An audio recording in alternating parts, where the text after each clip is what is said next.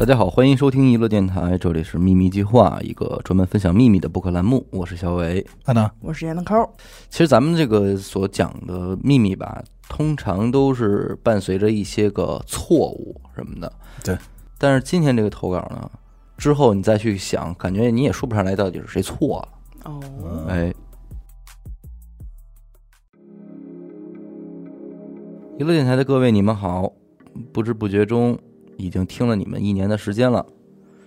之前在 vlog 中见到了你们真实的样子，既感觉陌生，又感觉熟悉。与你们素未谋面，但却像朋友一样陪伴着我。我的秘密呢，较之前有所不同，因为我觉得我并没有做错什么。甚至所有人都没有做错什么吧。我是个女孩，比你们大很多。八零年出生在某县城的一个村子里，家庭条件虽不富裕，但一家三口的日子呢还算幸福。虽然是在农村啊，但是因为家里的亲戚或者邻居呢也有很多到外边去打工的，信息也并不闭塞。我的父母是我的养父母，对于我的身世。我也仅仅是知道个大概。我的亲生母亲应该是姓赵，亲生父亲呢，我至今也不知道是谁。当年我的生母年纪不大，未婚先孕呢，生下了我，这自然是见不得光的事情。于是通过我的舅舅帮忙，把我抱到了我现在的养父母家。这件事对于养父母以及村子里的人来说，并不是什么秘密。所有人都知道我不是他们的亲生孩子，但是所有人都不知道的是，其实我也已经知道了这件事情。哦，而装作不知道，就是我坚持到今天最大的一个秘密。我的父母都是比较朴实的性格，也没有像同龄人那样的野心，唯一的希望就是我能好好学习，考上大学。我也并没有辜负他们，从小到大呢，我的成绩一直都名列前茅。从班里的学习委员到班长，再到三好学生，都有我的身影，自然也就成了父母的骄傲，也是大家口中所说的别人家的孩子。当然，成绩优秀也会有烦恼，很多的眼睛都在看着你，很多的家长呢都在拿你做着比较，你的言行举止、所作所为都要起到表率作用。这样的我在生活中自然也多了一些被同龄人的排挤。经常会遭受到一些人的恶作剧，或者语言上的冷嘲热讽。我被一些同学规划到了老师和家长的队列里，成为了他们眼中最讨厌的人。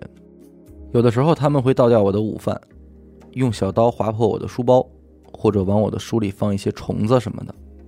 后来呢，也开始用语言攻击我，说我什么都不会，只会学习。还有的会说：“你看他，就不是父母亲生的，是捡来的孩子。”是个野种。对于这类问题呢，我偶尔也会选择告老师。跟我关系好的同学，在这种时候也会帮我出头教训他们。每次父母知道了我受欺负，也都会去找同学的家长理论。同学的父母呢，也会很严厉的斥责他们，然后向我道歉。父母都是很老实的人，对我很好。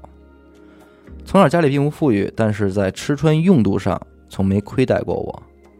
别人家孩子能有的，我基本都有了。那时候听到邻居叔叔阿姨说过最多的话就是：“快回家吧，你爸妈又给你弄好吃的了。”在我们家都闻见了。你长大可得好好孝顺他们呀。嗯，可能是父母对我很照顾的原因吧。关系好的小伙伴也都很喜欢来我家玩，跟我说自己的父母要是有我父母这么一半好就知足了。我记得应该是在九五年左右吧。有一天，因为学校有活动，下午呢就提前放学了。因为我平时都很自觉，所以这样的安排呢，我一般也不用提前告诉他们。到家后进屋就开始复习了。可能是我的动作很轻，父母也并没有察觉到我已经回家了。我发现家里来了客人，通过说话的声音呢，我听出了那是我的舅舅。转身正要出屋时，听见舅舅好像提到了我的名字。突然间很好奇，就悄悄地走了过去偷听。也正是因为这次偷听，才让我知道了关于我身世的秘密。我还记得当时我整个人都傻在了那儿，脑子真的是空白了。就好像有一个特别大的鼓在我的脑子里边敲一样，一胀一胀的，手脚逐渐麻木。当时真的不知道该怎么办了，从小认知的家庭崩塌了，联想起来班里的同学这些年对我的议论，“野种”这个词儿，顿时变得很刺耳，但也确实一针见血。我没有选择冲进屋里质问，因为我不知道该说些什么，所以我默默地退回了屋里，趴在床上哭。后来我爸爸发现我回家了，小心翼翼地进屋看了看我，叫着我的名字。我擦了擦眼泪，背对着他，躺在床上装睡。这是我第一次不想理眼前的这个男人，或许是我不知道该如何面对吧。他也很知趣的离开了。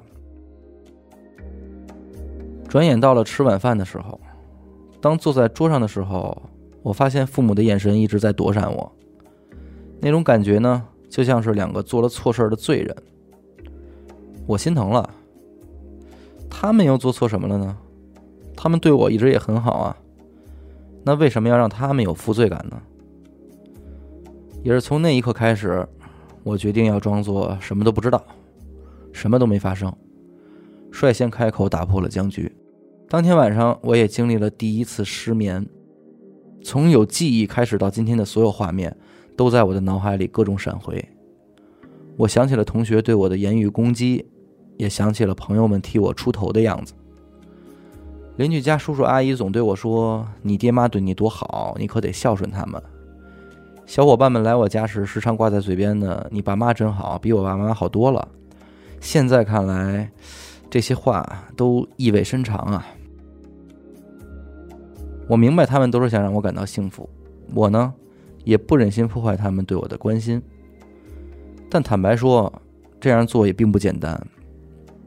从那之后，每当我再听到类似的话，都会有一种特别不自然的感觉。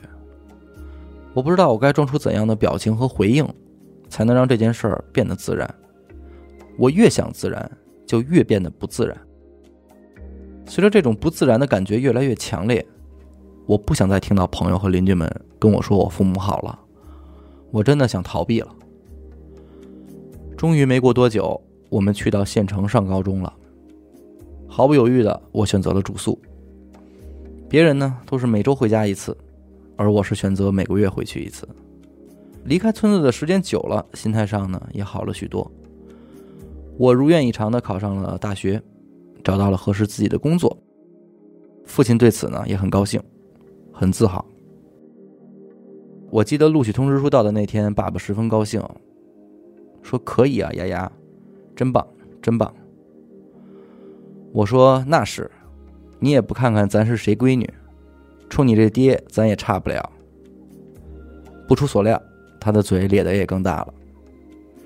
我知道他是真的高兴，看他高兴呢，我心里也舒服。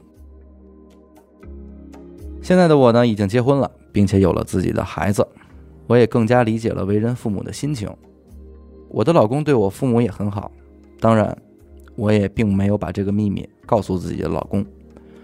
不是不信任他，我只是不想让他和我一起演罢了。装不知道的感觉太难受了。如果有一天父母不在了，我再跟他坦白吧。这就是我的秘密，一个保存的非常好的秘密。谢谢你们这一年多的陪伴，我会继续支持你们的。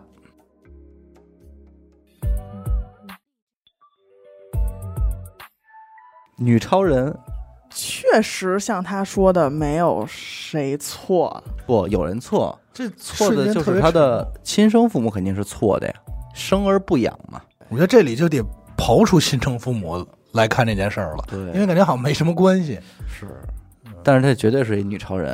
嗯，因为你要跟一个所有人演一个你其实知道的事儿，对，有些时候就就就比超人难。超人好歹还有点人知道他的事儿呢。嗯。但是他还好没有受到什么，就是心理上的心理上的影响，没有耽误他结婚生子。我觉得这可能还是由于他知道这些事儿的时候，已经相对有一个健全的心态了。嗯，你想一个女孩，她那年九五年左右，就是十五岁左右嘛，她嗯，十五岁啊，其实挺挺大了，不小。而且女孩本身就比男孩成熟，对，成熟的多。而且她从小学习也很好，什么的，就是肯定还是能 hold 住这件事儿。他没有在当时偷听到这个事儿的同时冲出去嗯，哭啊闹啊，嗯他后边可能就越来越没法说。氛围不在了对你不能说挑一个大家，哎呦，今天看我爸挺高兴，我把这事儿说了。啊，说了又能怎样？就是他现在闹了，他会闹闹什么？嗯，对就是说他哭说啊，我你不是我亲生的，对，肯定也也没有什么结果嘛。对啊，那怎么样？他要的是他亲生父母吗？也不是，不是，他第一反应应该是为什么大家都在骗我，嗯嗯嗯，就是肯定在 auto 这个事儿。但是他反应过来之后呢，他还好，他够成熟，他知道这些骗不是不是说恶恶意的骗，嗯但是他那些同学也太恶意了。那小孩儿嘛，，这这个其实我能理解，关键就是我觉得家里大人要不告诉孩子说那谁谁家孩子是抱来的，孩子不可能知道。这怎么可能呢？恨不得都得自己说了，没准还得说呢。哎，你对你们班那谁好点儿啊？对，他抱来的嗯，啊，还知道了。对，完了上上学就开始说了。然后孩子之间传这个绝对比大人快。对呀、第二天这就成八卦了。对对对但是我觉得现在好了，因为他结婚了，就算是你亲生父母，你也是各自成家了。嗯，对，他好像从头到尾没有表述出，就是说他想知道他亲生父母或者想去找这事儿，或者他怨过谁都没有，他都没有，他这些都没有。